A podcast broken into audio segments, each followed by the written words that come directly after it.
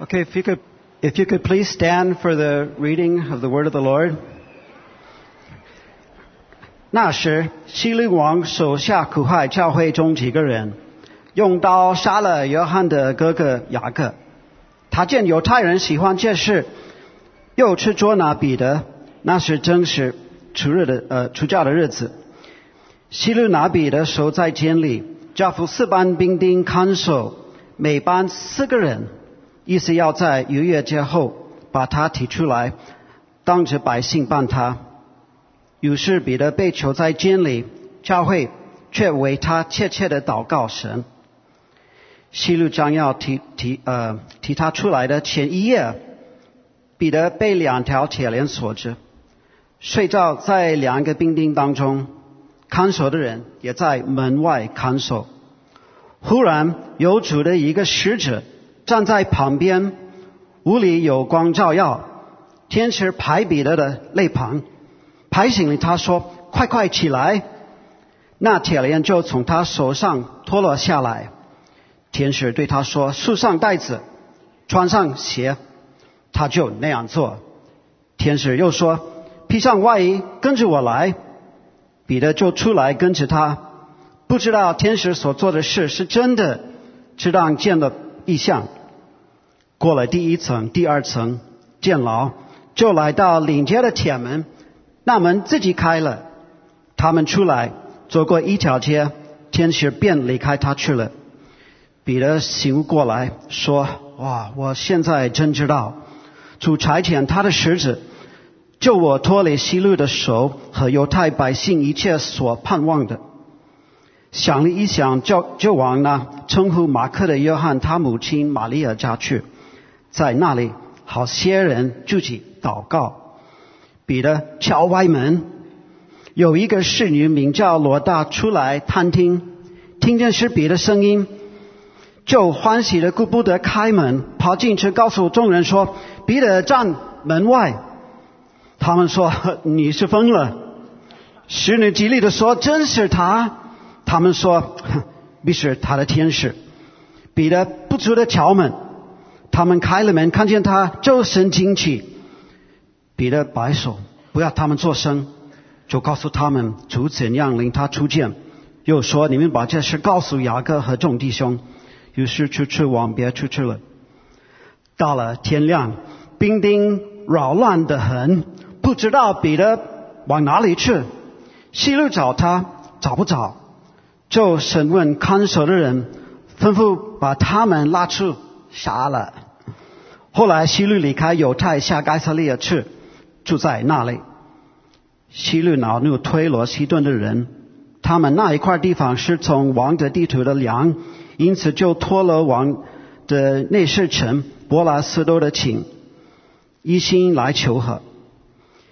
希律在所等的日子，穿上朝服，坐在位上，对他们讲论一番。百姓喊着说。这是神的声音，不是人的声音。希路，呃，希路不归荣耀给神，所以主的使者立刻罚他，他被虫所咬，气就绝了。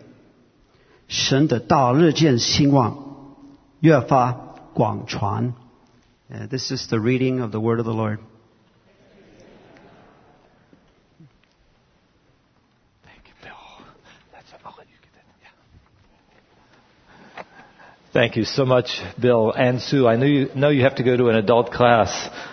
Thank you for doing the gestures. We kind of knew what was going on as, uh, as we were watching you. And at the end of the service, Bill and Sue are going to be coming back and we'll be down here. So I hope many of you will come and talk with them, tell them that you're praying for them, and just welcome home. Welcome home. I, I hope Lord willing, I might be able to get out and see you this fall. We'll, we'll, see if that's possible. And just in case this is a good time to tell you, some of you don't know, especially if you have a Chinese heritage or Japanese or Korean, we uh, translate the messages every week into uh, a variety of languages. There's an Asian fellowship table right back there. And if you uh, have a first generation parent or grandparent who may have a hard time following how fast I speak, they can come and follow along with this. So just want you to be aware of that. They're also online, just for your information. Well, we live in a, a community where many languages have spoken. Have, have you noticed that? Anyway, today we are going to be talking about a significant, but it's a huge topic. Uh, the topic on one side is the one that I think for Christians throughout the centuries has been the one that has given us the most hope. But at the same time, I think that's the same topic I'm talking about has created for a lot of people lots of confusion. Now the topic is, is usually called the sovereignty of God. Uh, that God is in charge or in control of everything that happens. I'll tell you, this is, this is what Christians believe. This is why Christians have always believed. And because we believe that there's nothing that happens that's outside of our Father's control, and because we believe He, He not only controls, but He's good, then that means you and I can go through these tough times that feel out of control and still be, have hope. Because we say we trust you, God, and we'll wait for you. That, that's, that's the hope that we have from this truth that we hold to. But it, there is confusion at, in, in this at times, isn't there? And the real confusion comes, I think, especially in those moments when everything in our own personal lives are out of control. You know what I mean? Where, where it just seems like there are things in this world that seem to be more powerful than God. Uh, when, when, there is injustice or, or, disease or pain or also things in our family, they just seem out of control. And then in those times we ask those natural questions. Where are you, God? Uh, are you really I'm all powerful? Or, or maybe some people are right that yes, I believe in a God, but He's really transcendent. He's just out there. He's not really involved in this world. Or many times it's, it's those times of, of uh, things being out of control that lead people to think that there's no God at all. But the Bible keeps coming back to us and God keeps saying, no, I am. And I am here and I know what I'm doing and you can trust me. And this isn't just my idea, it fills the Bible. I've just pulled out a couple of verses just so that you'll know this is what God reveals about himself. I, I thought I'd first, there are many of them, but I'll just show you a few. First Chronicles chapter 29, verses 11 and 12. Just listen to what the Word of God says. Yours, O Lord, is the greatness and the power and the glory and the victory and the majesty. For all that is in the heavens and in the earth is yours. Yours is the kingdom, O Lord, which means He's the one ruling. And you are exalted as the head above all. Both riches and honor come from you and you rule over all. In your hand are power and might. In your hand there is power to give strength to all. That's pretty clear, don't you think? Then you move just a couple of books beyond that and you come to Isaiah and you have God himself through the prophet Isaiah declaring this himself. Isaiah 46:10 in which he says, "I am God and there is no other." I am God and there is none like me, declaring the end from the beginning. And from ancient times, things not yet done, saying, My counsel shall stand. I will accomplish my purpose. Once again, that's so clear, isn't it? And this is what gives us hope in those great verses that Christians we have memorized and remember again and again like Romans 8:28 where the apostle Paul would say, because of this, we know, we know that in all things God works. In all things, God works for the good of those who love Him. He works for the good of those who have been called according to His purpose. Uh, do you believe that? But, now the issue is, in the world that we live in, what does that look like in this imperfect world that God has put us in? Uh, because the other part of what the Bible teaches us is that God made you and me in His image, and a part of that is He gave us the ability to make real moral decisions. And when we make decisions, when you and I do things, the decisions have consequences. And when, when we do evil, it brings evil consequences. And if we think, why does God let this happen? I mean, if we're not going to be people in His image, if we're, if we're going to be something other than robots, then God's not just, every time I do something wrong, He's just going to poof, undo what I've done. That's, that's an absurd world. So, so you and I are made in God's image. We are moral agents, and what we do has consequences. But the problem is, how does this fit together? That here we are making decisions whether to come to church, whether to listen right now, what to think about right now. And yet at the end of the day, while that's all true, God says, but my purposes are going to be fulfilled. I am in control. Now I'm, I'm just going to tell you up front. I don't understand this fully. I, I don't care how many degrees I have to after my name. I, I cannot put all that God is and does into my little brain. I, I'll just tell you that. But the Bible helps me with this. And the best way the Bible describes how it is that God is God, and yet He interacts with us meaningfully, is that He tells us real, real life stories of what it looks like. And one of the best is this story in Acts chapter 12. It's one of the best. It's one of the most beloved stories in the history of the church. Did you notice it? There is danger there. There are bad guys there. There's imprisonment there. There's miracles there. There's a victory at the end. This is, there's, there's humor there. What, were you, maybe you weren't paying attention. Really, it's kind of a fun, it, but it starts with it looking like the evil guy, this king, so-called King Herod, who's sort of like a slimy Monty Python type king when you really think. He seems to be in control. He does. But at the end of the time, at the end of Acts 12, we know that he is not. That God is God. I'll tell you, when I read this chapter, what it feels like to me is it feels like a compressed version of the way I experience life. I come here and, and together with you, I acknowledge God is God. I go out and things are hard, right? And you wonder, and then at the end of the day, we come back again and God is God. And that's what happens in Acts chapter 12. So as I've been preparing this and praying about it, I have a couple of prayers for us, and particularly for you. I want us to have Acts 12 guide us with regard to how to live with God in the midst of this hard world. Here's my prayer. I am praying that all of us are going to respond to Acts 12 in these ways. That we'll pray more fervently. That that you will, in the midst of tough times, live more obediently to God. Because when things are hard, sometimes we almost give ourselves an excuse not to obey God, right? And number three, that you'll trust God more fully. The reality is, this sermon is really what our kids in VBS studied all week. Where they said, because God is God, we can, and did you hear, Stand strong.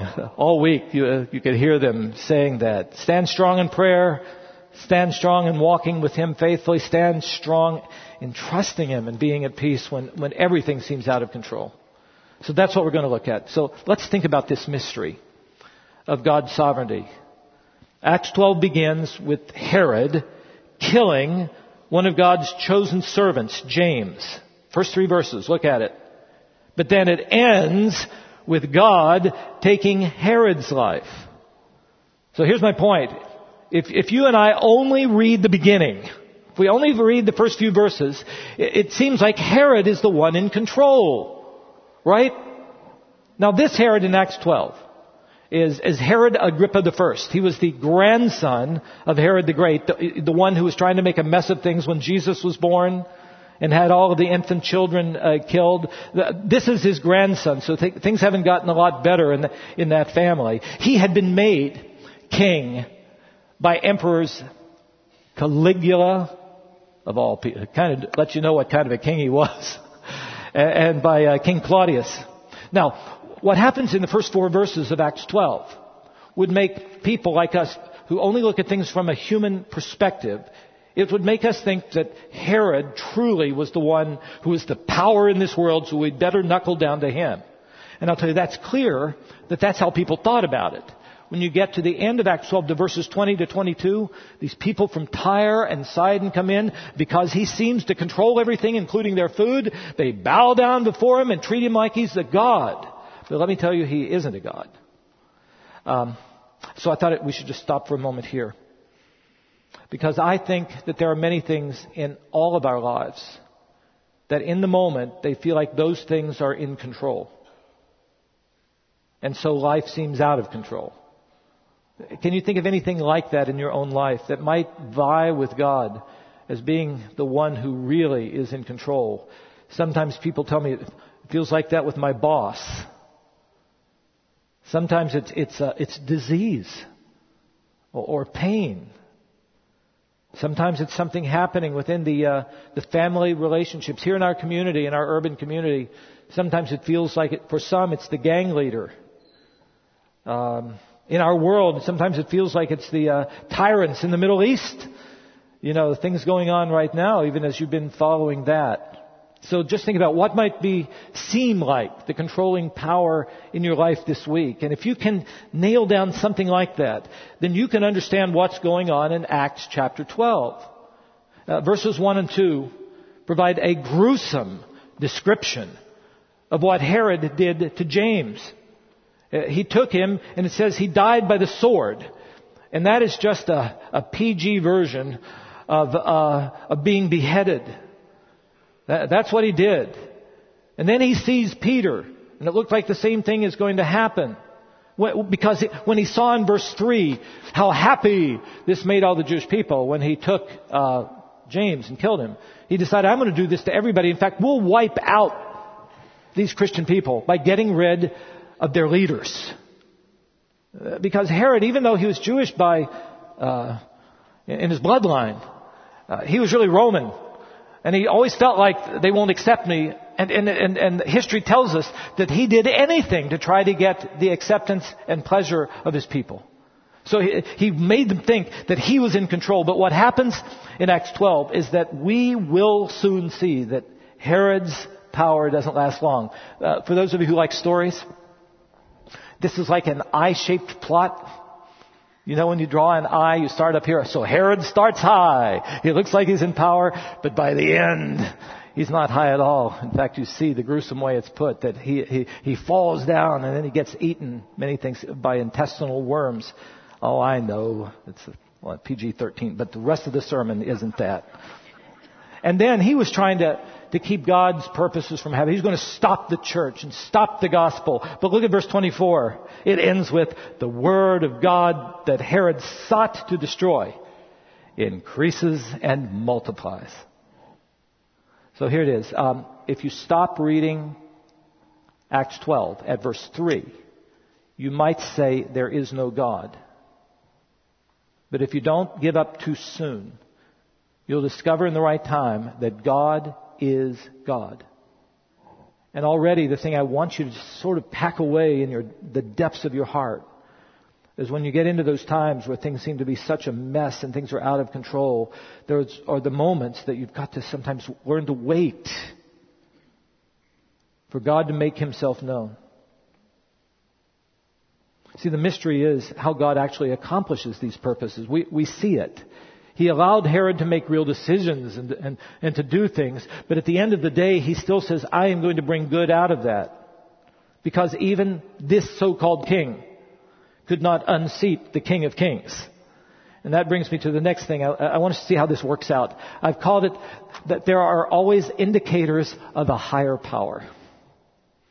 There are, if you and I have eyes to see them, there are indicators of a higher power. It, it was pretty hard. It was pretty evident a, a higher power in Acts 12, but it even took some really dramatic things for the people to see it. So Peter's situation in um, verse four is dire.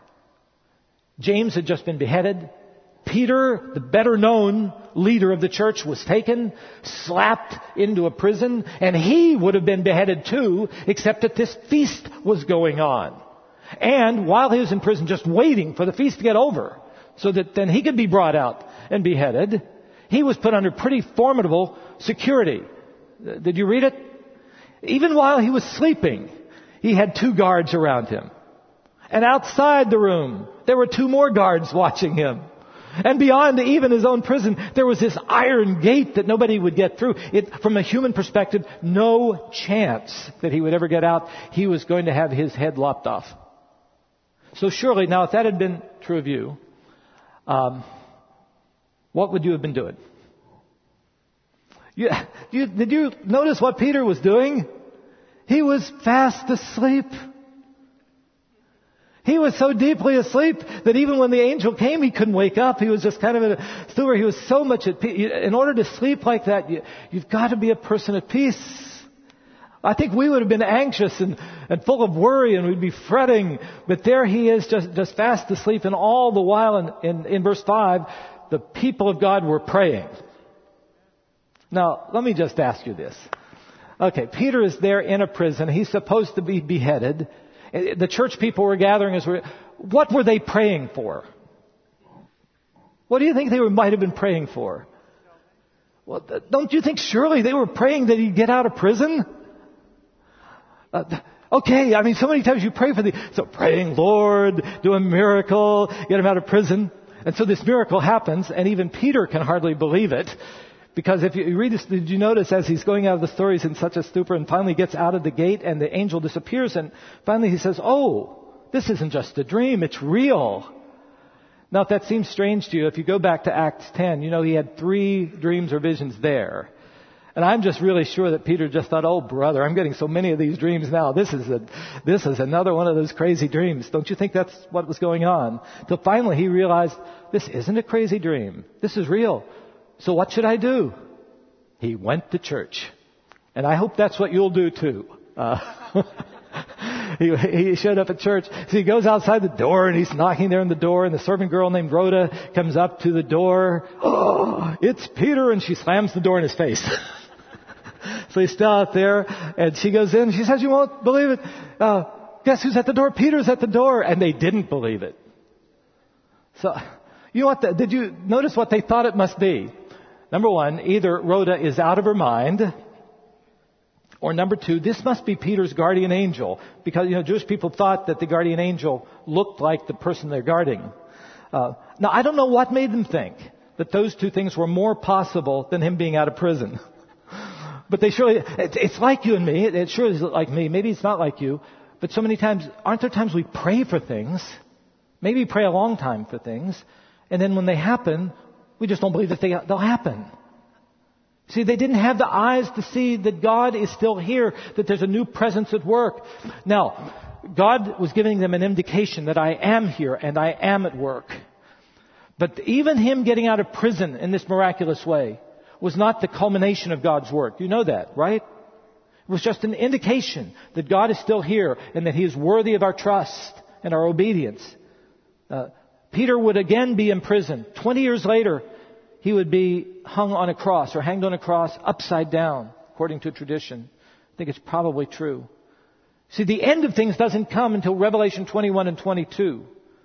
And yet, even in our world, there are times where we need to have the eyes to know that God is here and that He is, He knows what He's doing, that He is worthy of our trust.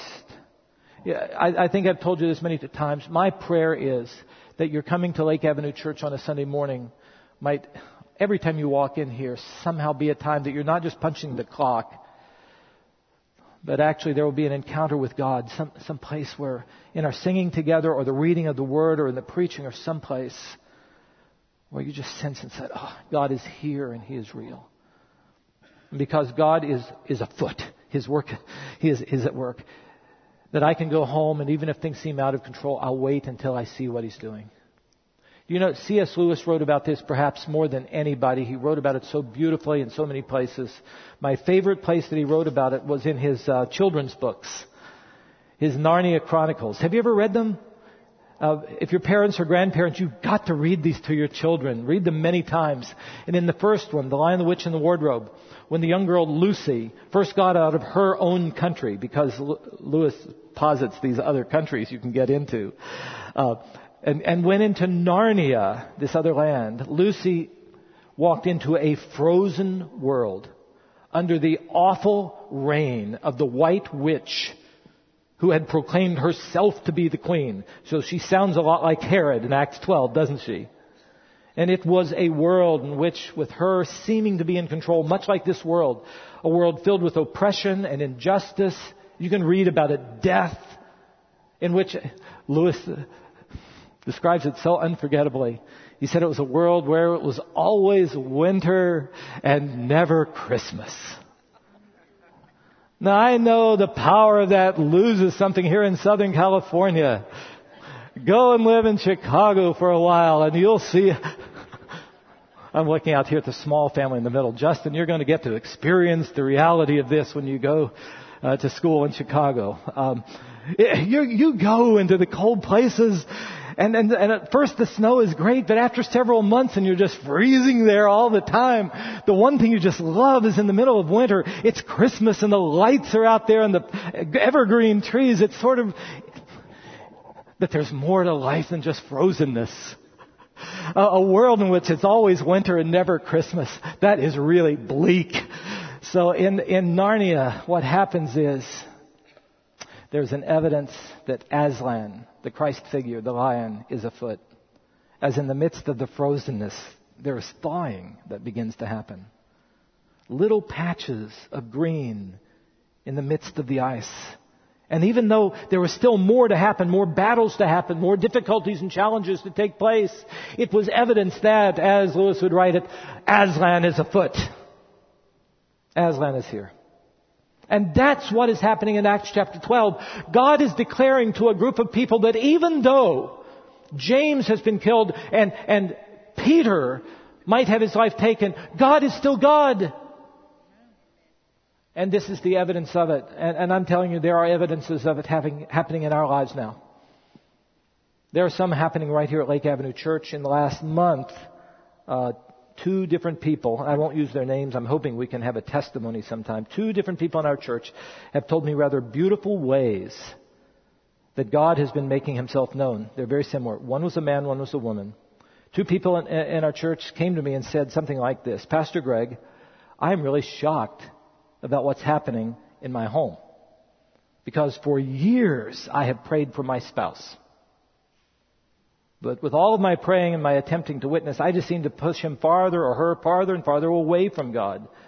But then one morning, Sunday morning, out of the blue, uh, he came to church. She came to church.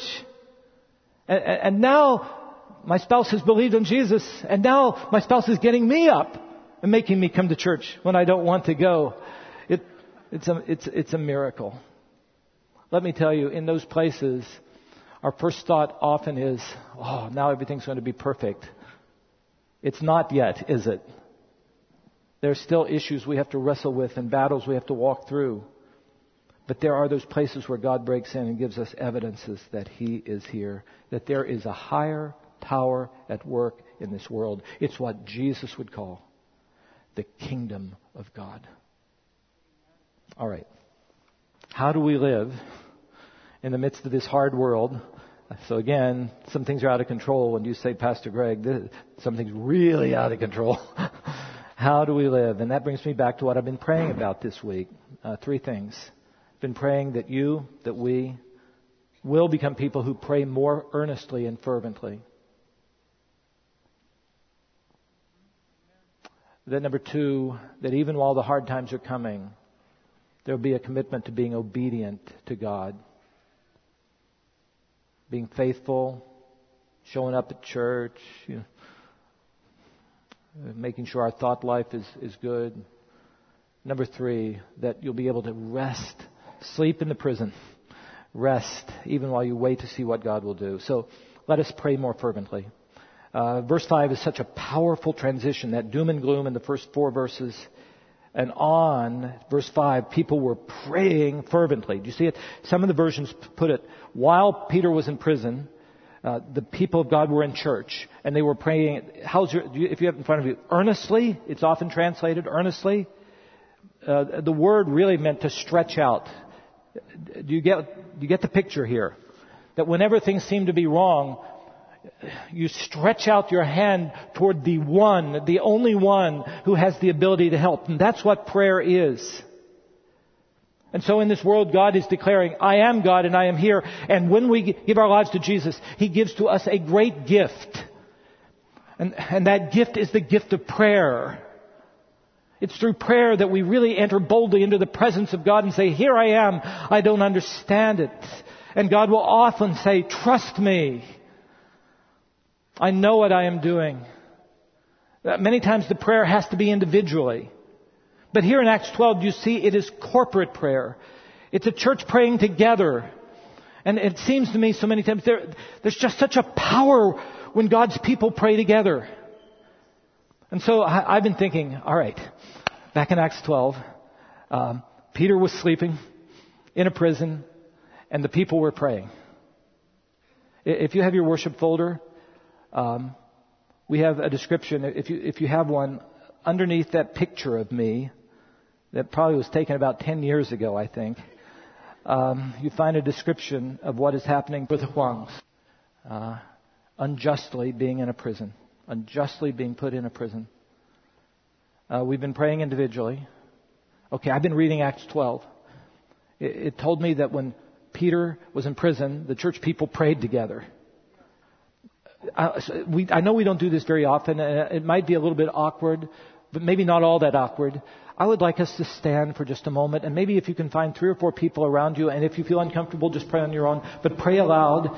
And I would like you to take time to pray for the Huangs. I want you to pray that uh, God would set them free.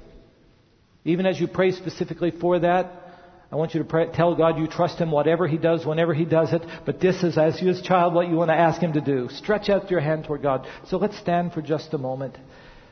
Pray with one another fervently, and then I'll bring that to a close and bring the message to a close.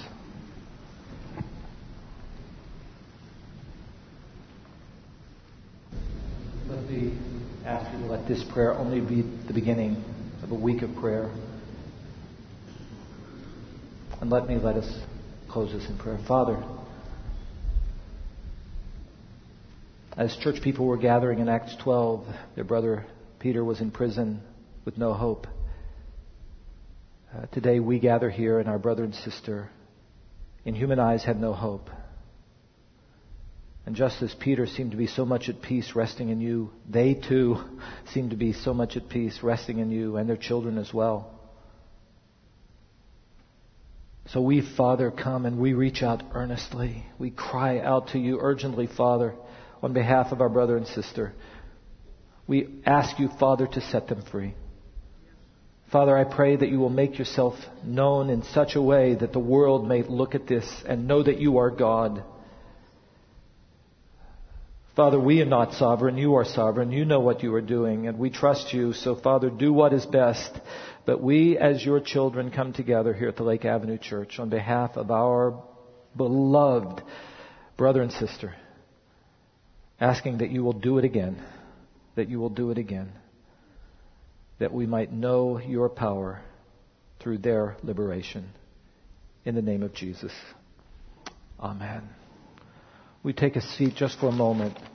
As I'm, I'm, praying that we'll continue in prayer, and tonight we're going to come back in the upper room and, and pray diligently for them here in this place at 5 o'clock. Here's what I want you to do too. If you are in the midst of a hard time, I want you to live obediently. So many times we know what God expects of us, right? Other times we need to read His Word more so that we can know. But, but in these times, make a renewed commitment. Lord, I'm going to obey you. I, I, I just see this. Where there was so much opposition, James and Peter were told to be witnesses to Jesus. And they just obeyed. They, and that, that ended up with them being in prison.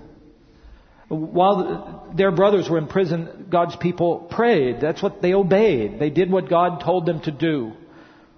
And for us to, uh, the thing I want to ask you to do if you are walking through a very troubled time is to learn to obey God. Because whatever God in His wisdom allows you to walk through, the primary commitment of any follower of Jesus is always obedience.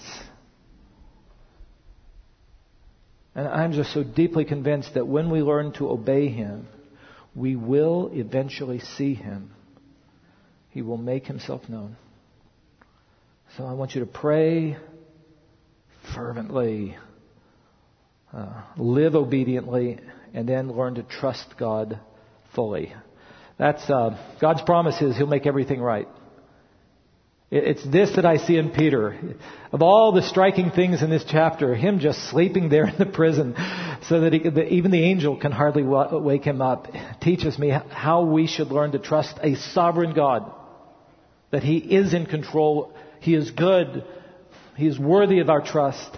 So what I want you to do if you're walking through a challenging time is to engage in what I call an intentional act of faith. Uh, I've told you about this that when Chris and I lost our middle child, and it just made no sense to me when she was so sick and I was still praying for her healing. And then she died. We were going through John 14 and that section where Jesus says, as he said, I'm going to die. And he turned to them and he said, but don't let your heart be troubled. Easy to say, right? But then it's what follows. You trust God. Trust me. Um, I know where I'm going. I know what I'm doing. And I'm going there for you. And I'm doing it for you. So trust me. I remember, I think I've told you this many times, closing my Bible and saying, that's it? Just learn to trust God like we ask uh, parents, we ask our children to trust us. And God, as Father says, yes, that's it. And so today I'm going to ask you, if you're walking through a time that makes it seem, you wonder, where is God? I want to ask you, just like perhaps you, when you first became a Christian, and you, you know, you had to engage in, okay, I am a, I follow Jesus. Here are my sins. I give them to you. I turn from them and I place my faith in you, Jesus. So a renewed intentional act of trust. Say, Lord, I don't know why that thing is out of control, but I trust you with it. And until I see what you're doing, help my unbelief. I will walk with you. I think God inspired and Luke wrote this chapter to make it clear to the early church that where often things seemed out of control. And not only for them, but for you and me. That there are times when you and I feel very small and insignificant in the face of the things that we see in our world. That there are times where you feel overpowered when many things in this world seem beyond the control of anything else. But the truth is, according Matt Barnes, he's one of our church people, he said, you know what Acts 12 is about? It's about Herod versus God. Herod seems to be ahead. Oh no, God wins. that's, that's what it's about. If you stay with Jesus, you win. And if you oppose him, you lose. So those of us who are trusting Jesus, let us be encouraged. Let's be bold. Tell others that there is always hope, that God is there and God is worthy to be trusted. And then when we face the challenges ourselves, let us trust Him and leave the outcome to Him, to His glory. Amen.